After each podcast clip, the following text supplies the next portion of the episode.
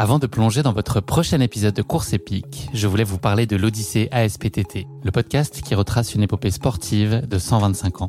Le mouvement ASPTT propose une multitude d'activités sportives pour tout niveau, du débutant au confirmé, dans toute la France.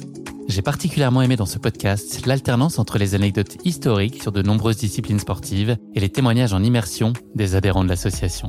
C'est à la fois rythmé, vivant et instructif.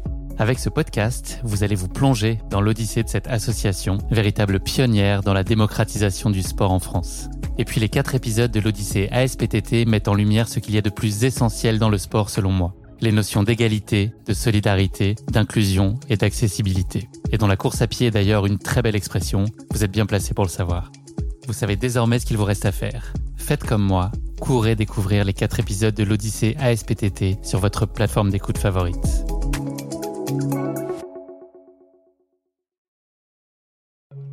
Salut, c'est Guillaume. C'est la période estivale, donc je vais en profiter pour faire une petite pause dans la production du format habituel de course épique pendant deux petites semaines. Je vous donne donc rendez-vous pour notre prochain épisode original le mercredi 17 août, avec, comme le veut la tradition, un extrait de l'épisode dès le lundi précédent, le 15 août donc.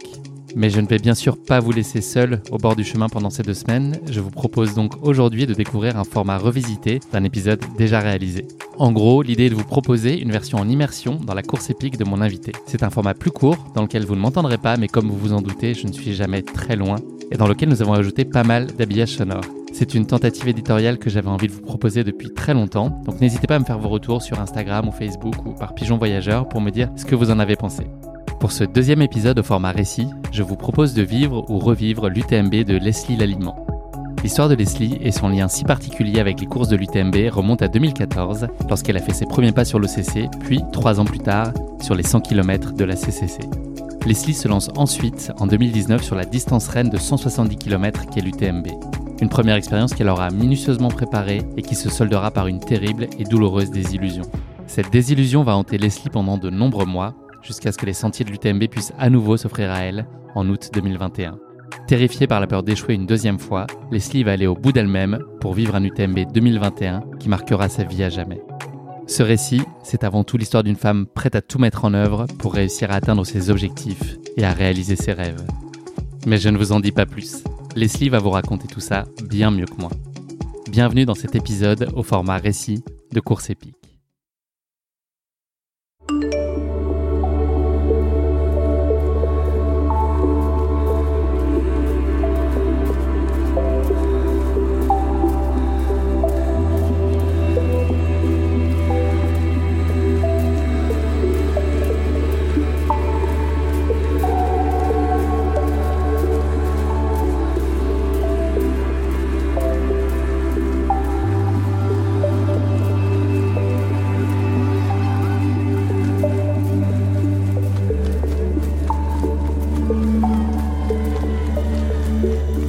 Bah, en fin de compte, l'UTMB 2019, la préparation a duré quasiment euh, une année.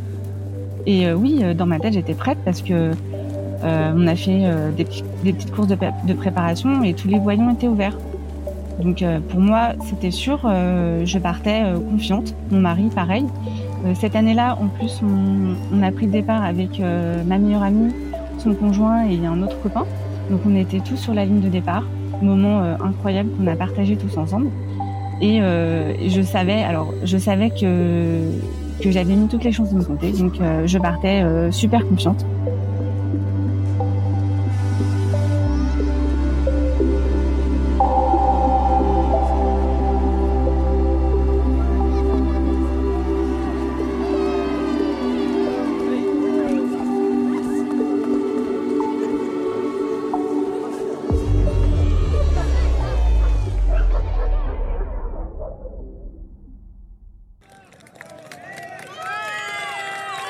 Fin, en fin de compte, l'UTMB commence, euh, je dirais, à partir du kilomètre 40, parce que de Chamonix jusqu'à les Contamines, euh, on traverse un peu euh, les villages de la vallée de Chamonix. C'est, c'est pas vraiment le début de course, c'est pas vraiment le début montagnard, c'est plutôt relativement facile entre guillemets, hein, bien sûr. Donc pour moi, la course commence bien après. Elle commence bah, aux Contamines, où là, on prend le, le chemin direct pour aller au col du Bonhomme c'est là que commence réellement l'UTMB parce que déjà, il fait, enfin pour ma part en tout cas, j'allume la frontale vers Saint-Gervais. Et c'est là que commence véritablement la course. Une fois qu'on a passé le Tour de France à Saint-Gervais, parce que c'est un véritable Tour de France quand on arrive à Saint-Gervais, on est juste des stars et, c'est comme si on était sur le Tour de France. Euh, et donc oui, jusqu'à Courmayeur, ça allait à peu près. J'étais un peu ricrac euh, au niveau des barrières horaires, mais physiquement, je me sentais bien et j'étais plutôt confiante.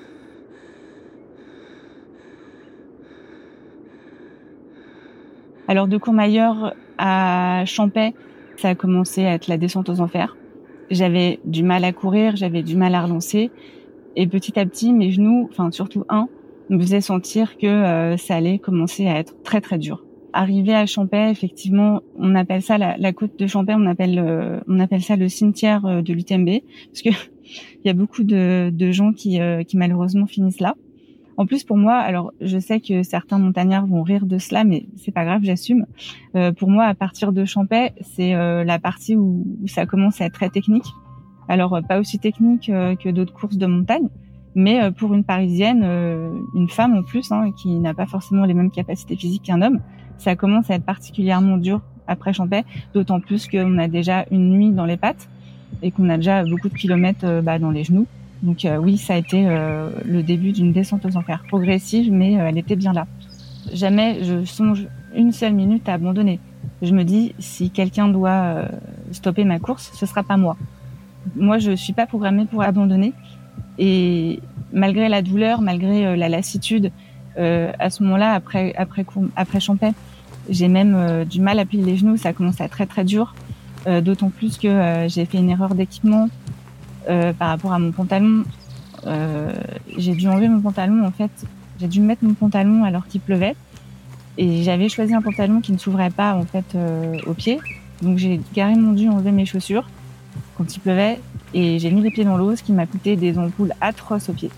Donc passé Champagne, j'avais non seulement des douleurs terribles aux genoux, mais des ampoules qui étaient absolument, euh, enfin, c'était plus des ampoules, c'était des escalopes. Donc chaque pas, chaque pas était euh, une souffrance terrible. Une fois arrivé péniblement la tête au vent, qui n'est pas une barrière horaire, mais que c'est un point de contrôle, je savais qu'il me restait un quart d'heure pour arriver à la flégère, sachant que la tête au vent, la flégère, alors certes, ce n'est que 3 km, mais ce sont des kilomètres qui, euh, pour moi, sont les plus durs parce que c'est impraticable. Il y a des cailloux partout, euh, il faut mettre les mains, c'est hyper technique et j'avançais plus. Mais euh, je voulais pas abandonner.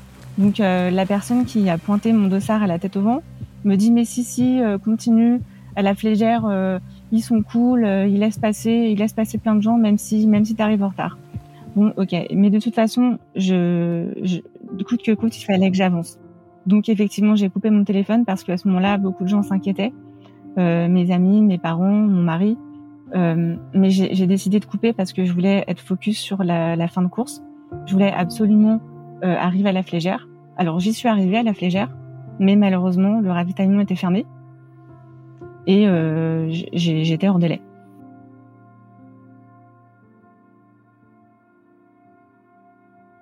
C'est la toute dernière barrière horaire, c'est la fin de course. La flégère, quand on passe euh, ce ravitaillement ou ce, cette barrière horaire, il reste plus que entre guillemets la descente sur Chamonix. Donc j'avais fini. Et pour moi, c'était impensable. Il n'avait pas le droit de, de, me fermer la porte. Je, je me disais mais c'est inhumain. Et ce qui est rigolo, enfin rigolo, aujourd'hui est rigolo, c'est qu'à l'époque, je discutais avec un ami qui s'appelle Thomas avant de prendre le départ. Il me racontait qu'une année, il avait été un spectateur sur le TMB et qu'il avait rencontré un, un Chinois qui s'était endormi à la flégère. Malheureusement, quand il s'est réveillé, c'était trop tard. Et en discutant avec lui, on s'est dit c'est juste inhumain de d'abandonner, enfin en tout cas d'être stoppé à la flégère. Je lui dis mais oui, mais c'est quelque chose, euh, c'est invivable, c'est ce serait insupportable et, et, c'est pas possible. Eh ben si, c'était possible. J'ai pas fait exprès, mais euh, on m'a arrêté à la flégère et, et je me souviens du, du bénévole qui m'a stoppé. Le pauvre, c'est pas de sa faute, hein, il suivait les consignes et puis de toute façon le ravitaillement était fermé. Je me suis mise à pleurer toutes les larmes de mon corps quand il m'a stoppé. Et le bénévole qui pleurait avec moi, et qui ne pouvait rien faire, le pauvre. Et je lui disais, mais non, vous pouvez pas me faire ça, c'est pas possible. J'ai terminé, j'ai couru 45 heures, j'ai fait tout le dénivelé, j'ai fait deux nuits sans dormir. Vous pouvez pas me fermer la porte. Et là, je me mets à pleurer et, je lui dis, mais prenez mon dossard, je vais finir toute seule, c'est pas grave, je serai hors classement, mais je veux absolument, je veux absolument arriver à Chamonix, tout le monde m'attend. Mes amis, mes parents, mon mari, tout le monde m'attend. C'est juste, vous pouvez pas me faire ça. Pour moi, c'est inconcevable. Et malheureusement, le bénévole euh, pouvait rien faire et en plus, il a refusé de me laisser partir parce que même si euh, j'étais hors course, euh, moi j'aurais bien voulu euh, le terminer moi-même, mais il n'a pas voulu parce qu'il voyait bien que je pouvais plus mettre un pied dans l'autre. Donc je pense que pour ma sécurité, il l'a fait pour pour m'éviter tout accident. Donc malheureusement, ces sept derniers kilomètres, je les ai fait en 4x4 avec d'autres personnes rescapées de la tête au vent. Et dans le 4x4, c'était juste abominable. J'étais inconsolable. Et pour moi, c'était c'était irréel pour moi, j'avais fait l'UTMB, mais on m'a volé mon arrivée. On me l'a coupé.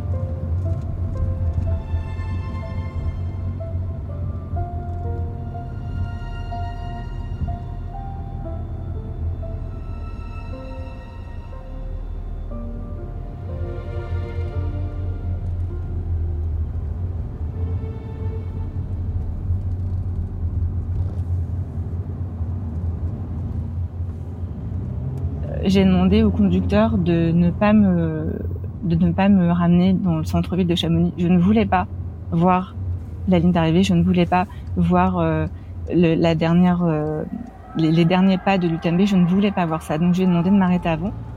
Et je ne voulais je voulais voir personne. Je voulais voir que mon mari et mes parents. Je, je sais que ma meilleure amie m'attendait depuis longtemps et à faire des refresh sur le live trail, je sais qu'elle était là, mais je, je voulais pas la voir. Donc j'ai demandé à ce qu'il m'arrête avant pour euh, pour éviter euh, toute cette euphorie et toute cette folie qui y a à Chamonix quand on arrive. Et donc, je suis rentrée euh, seule avec mon mari, mes parents. J'ai, j'ai vu personne. Je voulais pas voir Chamonix. Et ensuite, euh, ensuite, oui, ça a été le bilan. Je me suis dit, euh, relève-toi. Euh, après tout, tout le monde me disait, mais si, Leslie, tu l'as fini l'UTMB, tu l'as fait, t'as fait tout le D+, t'as quasiment, tu l'as presque fait. Mais dans la phrase, tu l'as presque fait, il y a le mot presque qui est en trop. Et ça, ça a été euh, impossible pour moi de d'accepter ça. Après, on fait le bilan. Qu'est-ce qui a fonctionné? Qu'est-ce qui a pas fonctionné?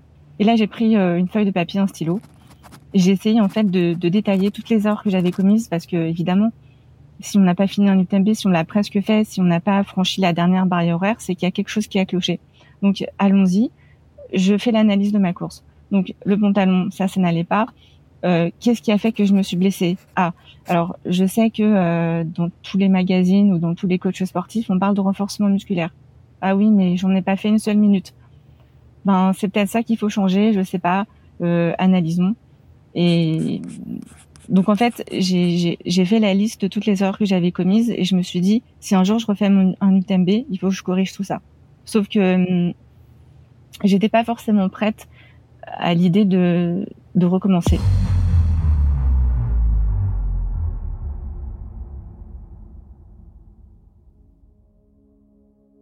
Donc après, euh, oui, l'idée euh, suit son cours. Euh, je retente, je retente pas, sachant que c'est extrêmement risqué de retenter tout de suite après, parce que l'UTMB, il fait pas souvent beau. Enfin, ou à Chamonix, il se pourrait très bien que j'ai pas le parcours officiel, mais un parcours en fond de vallée.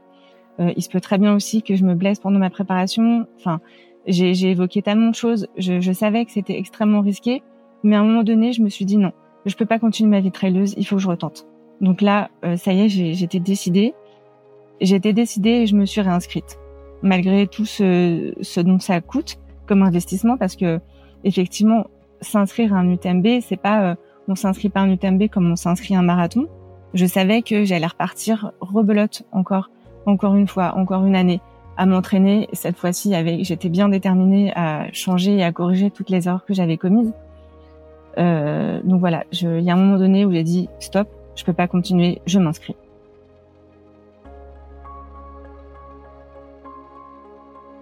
Les, les semaines qui ont précédé l'UTMB 2021, j'étais, j'étais prête, j'étais assez sûre de moi, j'étais confiante.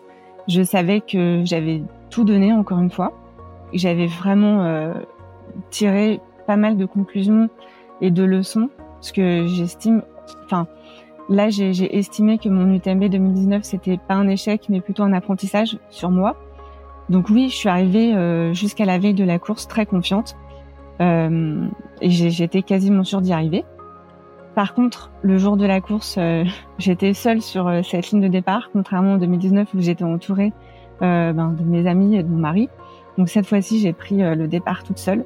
Et une fois sur la ligne de départ, j'étais submergée par l'incertitude et je me suis dit clairement, je n'y arriverai jamais. C'est pas possible. Je me suis transportée en fin de compte sur mon édition 2019 et j'ai ressenti à nouveau toute la déception et la tristesse que j'ai eue en ne finissant pas. Donc je, me suis dit, t'y arriveras jamais. J'ai vu comme un tsunami devant moi. Et je me suis dit, c'est pas possible, je veux pas revivre la même chose qu'en 2019. Donc euh, là, il s'est passé quelque chose d'assez spécial dans ma tête. Je, je me suis dit, bon, ben, prends le départ. C'est sympa en plus le départ euh, d'un UTMB à Chamonix. Euh, toute la musique euh, qu'ils mettent, toute l'ambiance, toutes les émotions. Tout, tout, était là, hein. j'avais l'émotion, mais je me suis dit, je savais que j'allais pas y arriver. Donc je prévoyais, et ça je l'ai pas dit tout de suite à mon entourage, hein, je l'ai dit, je l'ai dit que, pas mal de temps après. Euh, bon bah c'est c'est bien, repris euh, le départ de l'UTMB, mais tu vas jamais y arriver. Donc écoute, euh, je me parle à moi-même, je me disais, écoute, quand tu arriveras aux ouches, parce que aux ouches finalement, de Chamonix jusqu'aux Ouches, c'est juste en fait la partie euh, pour relier euh, Chamonix au, reste de, de l'UTMB. Donc je me suis dit, ben euh, c'est bien, tu t'arrêteras aux Ouches et bah tu t'arrêteras de toi-même et tu diras à tout le monde, tu vas mentir, tu vas dire que tu t'es tordu une cheville, comme ça, bah, ça passera.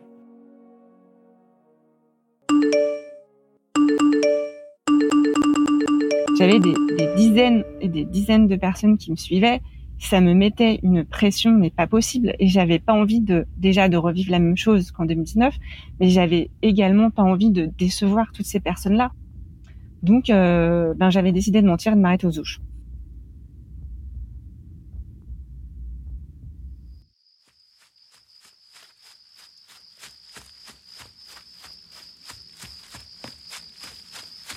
J'arrive aux ouches et je me dis, euh, je me sens plutôt bien, je suis fraîche. Euh, bon, c'est dommage de m'arrêter là.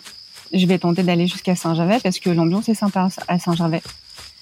Donc je continue ma route. Et un peu avant Saint-Gervais, je mets ma frontale. Et là, ça y est, mon UTMB avait commencé. Et à ce moment précis de la course, je me suis dit, je vais y arriver. J'abandonnerai pas.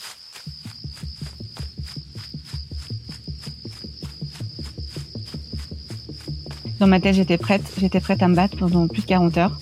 Et je me suis dit, c'est parti. Il faut que tu donnes le meilleur de toi-même. Peu importe si tu y arrives ou pas. Peu importe si on t'arrête.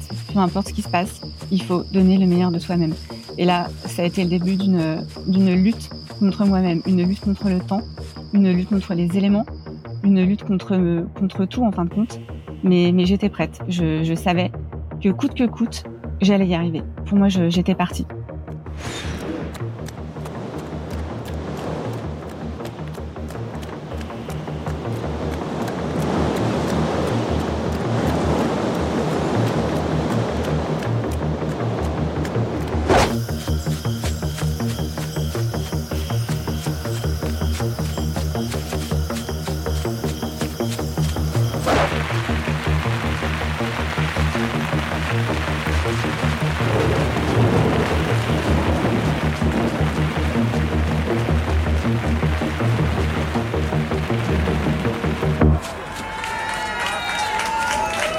Chaque ravitaillement pour moi c'était c'était c'était du temps perdu. Donc euh, ma stratégie ça a été de, de, regarder ma montre à chaque entrée de ravitaillement par exemple. Euh, il est 12, bah à 15 il faut que je sois partie. Donc euh, ok j'ai 3 minutes, qu'est-ce que je dois faire en 3 minutes? Je vais pas me plonger parce que bah, ça prend du temps. Donc je vais me ravitailler. Mais sauf que effectivement au ravitaillement de la balle, vu qu'il était 2 heures du matin la première nuit, J'étais tellement euh, focus sur gagner du temps, du temps, du temps, du temps que et j'ai oublié de remplir mon eau. Et en repartant du ravitaillement, ben j'ai soif donc je bois et mince, j'ai plus d'eau. Et là j'étais complètement à sec. Donc là je me dis mais c'est pas possible. Là j'étais énervée contre moi-même. Je dis mais Leslie, mais comment t'as pu faire une erreur de débutant pareil? T'es sur un UTMB là, il faut il faut pas faire ça. C'est enfin je me suis vraiment agacée contre moi-même. Euh, Donc, euh, j'ai, enfin, le ravitaillement de la BAM, finalement, il est assez proche du prochain. Donc, euh, heureusement, ça m'a pas, m'a pas coûté, mais ça aurait pu. Donc, j'étais très énervée contre moi-même.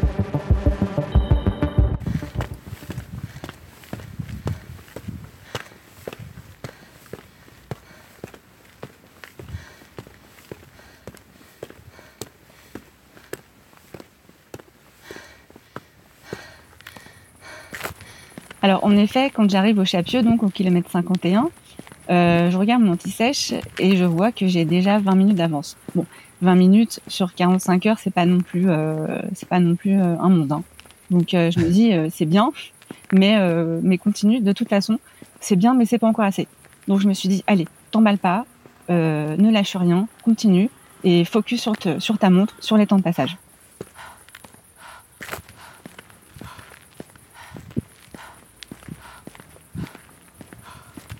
Euh, donc je repars des Chapieux et là euh, je me mets à courir parce que je me rappelais évidemment de tout ce qu'on m'avait appris et tout ce que ce que j'étais prête à faire. Donc dès que dès que je pouvais relancer, donc euh, je relançais.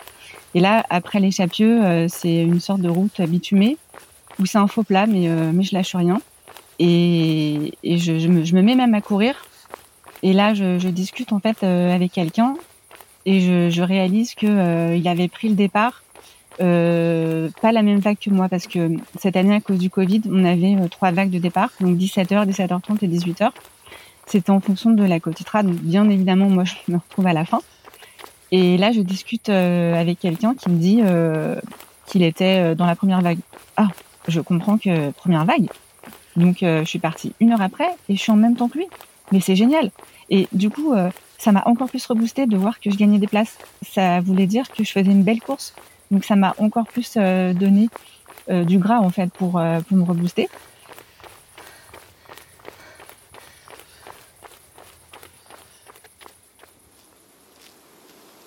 Donc la montée du col de la Seine, elle est particulièrement dure parce que on est en pleine nuit, il faisait super froid. Je crois qu'en ressenti, on avait jusqu'à moins 10. Et hum, donc effectivement, dans la montée, il y a eu quelques moments où ou pareil qu'en 2019, je, je m'endormais et ça, c'est super dur à gérer parce qu'en 2019, je, je, luttais contre l'endormissement. Cette année, j'ai décidé de pas lutter. C'est l'endormissement ne, ne m'aura pas cette année. Donc ma stratégie, je l'ai trouvée sur cette montée euh, au col de la Seine. Euh, il y a un moment où je me fais doubler par euh, par un mec qui, qui avançait bien. Donc je me dis bah écoute, au lieu de t'endormir, bah tiens, accroche-toi à ses talons et colle-le. Donc paf, clignotant, je me mets derrière lui et paf, gauche, droite, gauche, droite, bâton. Mais je, je le colle. Et il me regardait, il me dit, mais qu'est-ce qu'il me veut, celle-là? Rien, je, je, je, veux juste euh, te suivre et m'accrocher à toi. Et, et, du coup, et à ce moment-là où j'ai, où je me suis énervée, en fin de compte, c'est ça, c'est, c'est mon s'énerve. Me suis dit non. Je me suis dit, je m'endormirai pas. Donc je me suis énervée, je me suis collée à lui. Et comme par magie, plus d'endormissement. C'était fini. j'avais réussi euh, au moins cette étape de, parce qu'en fait, quand, quand on s'endort, on n'avance plus. Et moi, comme mon but, c'était euh, de gagner du temps, je me suis dit chouette, j'ai trouvé le moyen.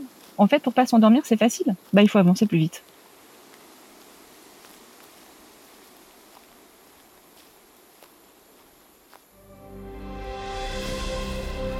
La Combal, effectivement, l'endroit le plus roulant de la course ensuite, me met à courir. Courir, courir, courir, courir. Enfin, courir, euh, trottiner plutôt. Euh, ensuite, effectivement, l'ascension de, de l'arête du Mont Fav, pareil, c'est un endroit qui est absolument splendide. On a en fait, on a le, Mont Blanc de l'autre côté. Euh, j'ai eu la chance en plus d'avoir un soleil, euh, un soleil euh, merveilleux qui, qui, a fait que j'ai quand même pu profiter un peu des paysages. Et là, c'est pareil, je me mets à doubler deux filles. Déjà, deux filles, c'est pas deux hommes, c'est deux filles. Donc forcément, ça me, ça me fait plaisir. Et je, je, vois par leur numéro de dossard qu'elles aussi, elles étaient sur la première vague. Je me dis, mais chouette, je continue encore à, à gagner des places. Et à ce moment, en plus, je reçois un texto d'un cher ami qui me dit Leslie, tu es en train de faire une course absolument formidable, tu as doublé près de 1000 places. Et là, effectivement, je comprends, euh, non pas par euh, le fait de, de des places, parce qu'encore une fois, le classement, c'est pas ce qui m'intéresse, mais, mais je me dis que je suis en train de faire une super course. Donc, euh, donc ça met du baume au cœur et ça, me, ça continue de, de, de, de motiver pour, euh, pour encore plus ne rien lâcher.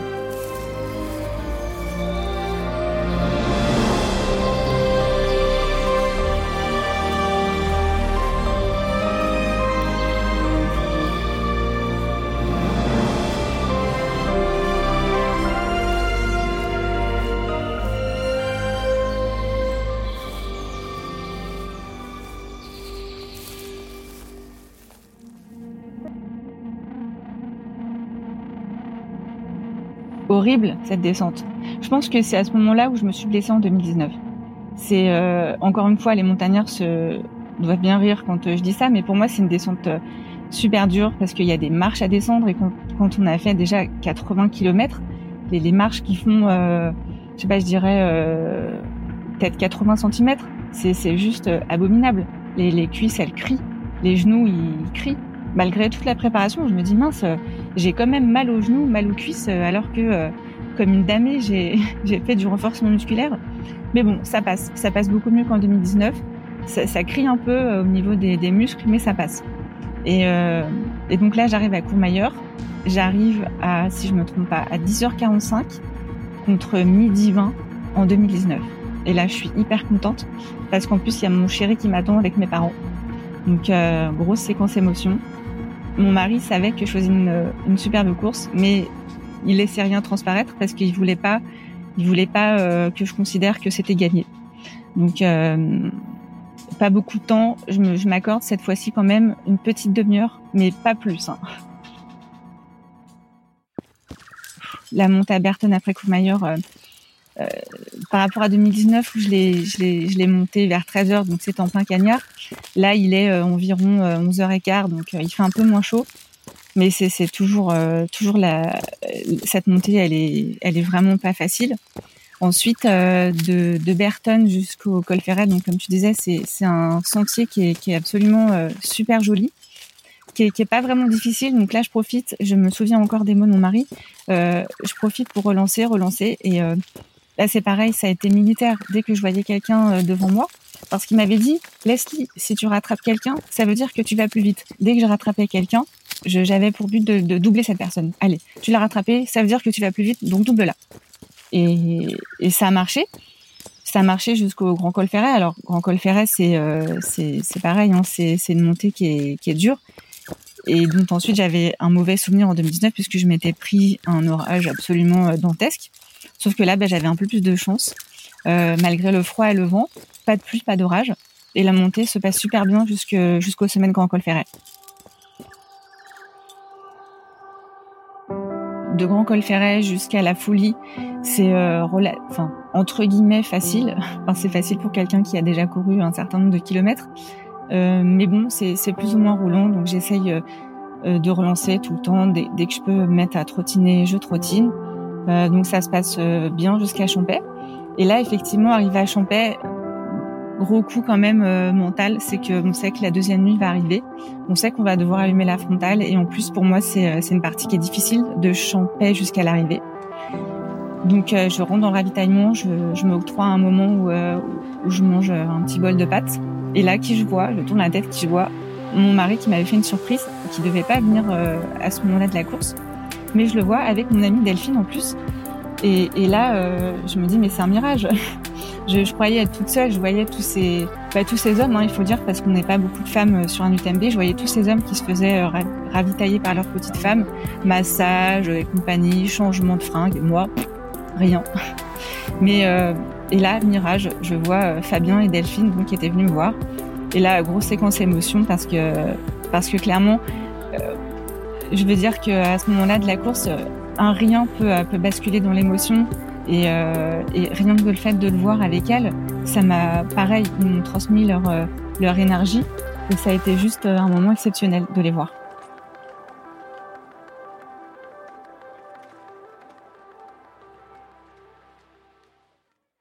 je me suis jamais, jamais, jamais accordé euh, la possibilité de me dire que c'était dans la poche, puisque puisque j'ai tellement, euh, j'avais tellement un mauvais souvenir de 2019, parce que finalement, quand euh, je suis arrivée à la tête au vent en 2019, je me disais bon bah ils vont me laisser passer, donc j'ai fini. Donc là, forcément, je voulais pas revivre la même déception.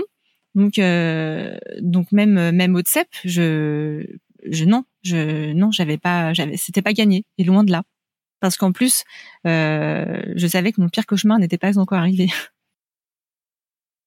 Quand j'arrive à Valorcine, euh, déjà, ben, je revois mes parents et mon mari. Il est 7h15 du matin contre 11h15 il y a deux ans. Donc là, je, je, je me dis pas que c'est gagné, mais je me donne la possibilité de commencer à déstresser et à, et à peut-être un peu plus profiter. Donc, euh, Valorcine, je, je passe Valorcine, donc j'arrive au col des Montets et effectivement j'entame ce qui est pour moi le pire cauchemar de toute ma vie, qui s'appelle la tête au vent. Je ne dirais pas euh, comment je l'ai insulté, mais pour moi la tête au vent c'est la pire c'est la pire côte parce que déjà ben forcément on a deux nuits dans les pattes, deux jours, on a euh, beaucoup de kilomètres, beaucoup de dénivelé c'est la dernière côte et pour moi c'est c'est même si je l'ai fait au début, je pense que j'aurais du mal parce que elle est extrêmement raide, elle est extrêmement technique. Il faut par moment il faut escalader. On voit mal le, balisage parce que forcément c'est tellement raide, il y a tellement de, cailloux, on voit mal le balisage. Donc euh, moi arrivé là, j'ai plus trop de lucidité. Euh, il y a, y a, certains passages aussi où c'est carrément des pierriers et moi dans les pierriers, mais je suis nulle, mais nulle. Donc euh, forcément pour moi c'est c'est un, un cauchemar ce passage, un cauchemar, un cauchemar, un cauchemar. Mais euh, mais j'y arrive, la tête au vent, j'y arrive. Déjà la tête au vent, le passage de la tête au vent jusqu'à la flégère, pareil c'est un endroit qui est, euh, qui est, extrêmement extrêmement technique et ça ça n'en finit pas. Et ça n'en finit pas et on voit la flégère un peu plus bas mais mais elle arrive jamais. Elle arrive jamais et là ça commence vraiment à être dur mentalement, j'ai envie de lâcher, mais, mais non, je lâcherai pas, évidemment, pas maintenant. Euh, donc quand j'arrive à la flégère, effectivement, c'est un grand moment d'émotion. Euh, en fait, euh, je suis partagée entre vouloir l'insulter parce que elle me l'a la flégère, en fait, je considère que c'est elle qui m'a arrêté il y a deux ans. Donc aujourd'hui, j'ai envie de l'insulter, mais j'ai aussi envie de pleurer de joie parce que effectivement, après avoir passé la flégère, c'est presque gagné. Donc et là, c'est pareil. Mon mari qui a encore me, me, fait une surprise et vient me voir à la flégère avec mes parents. Ils ont pris le télécabine pour venir me voir. C'est juste incroyable parce que j'ai tellement de mauvais souvenirs euh, sur ce passage-là. En 2019, c'est là où, euh, où, euh, où, on m'avait arrêté de force et on m'a volé mon arrivée. Donc cette fois-ci, je le passe limite. mais je lui fais un gros doigt à la flégère. Je, je suis désolée, je suis obligée de le dire parce que c'est ce qui s'est passé. Je lui ai fait un gros, un gros bip en passant.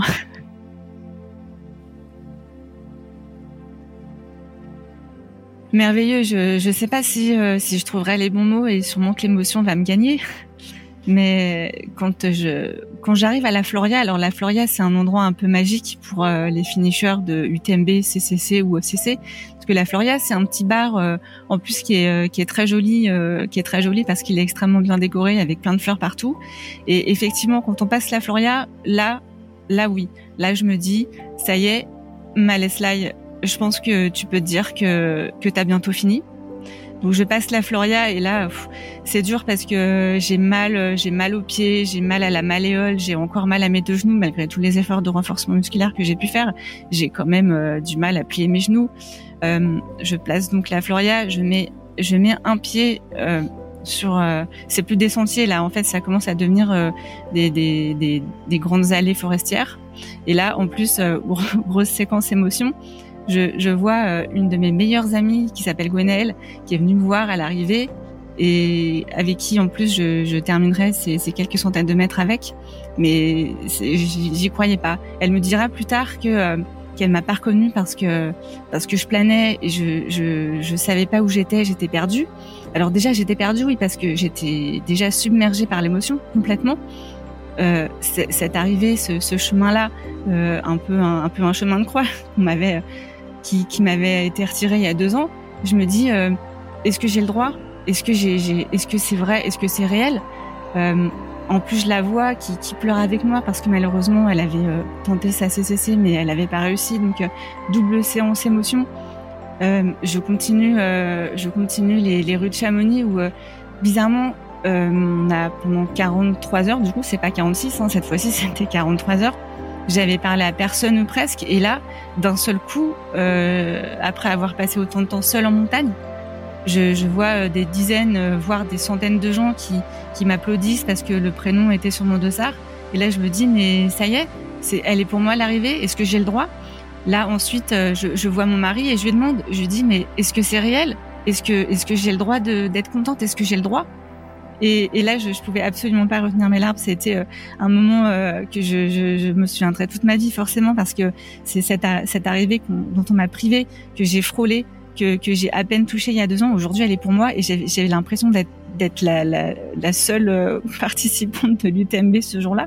En plus, quand on a une femme, et c'est ça aussi que je voudrais souligner, c'est que on n'est pas beaucoup de femmes euh, à finir un UTMB. Euh, souvent, quand on, quand on parle de trail avec mon mari, les gens le regardent, les gens le, lui posent des questions à lui, mais moi, me regarde pas. Donc là, oui, j'étais une femme et j'étais en train de finir un UTMB. C'était juste le moment le plus extraordinaire de toute ma vie. Je, je le dis, j'ai pas honte.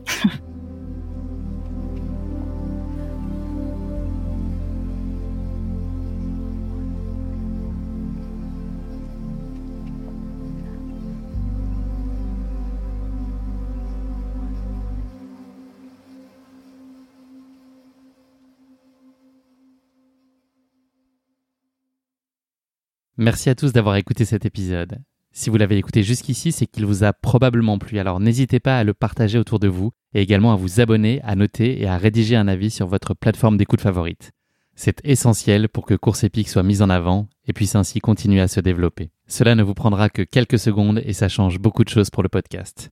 Merci encore infiniment pour votre soutien et pour votre fidélité et je vous dis à très bientôt pour une nouvelle course épique. Évidemment.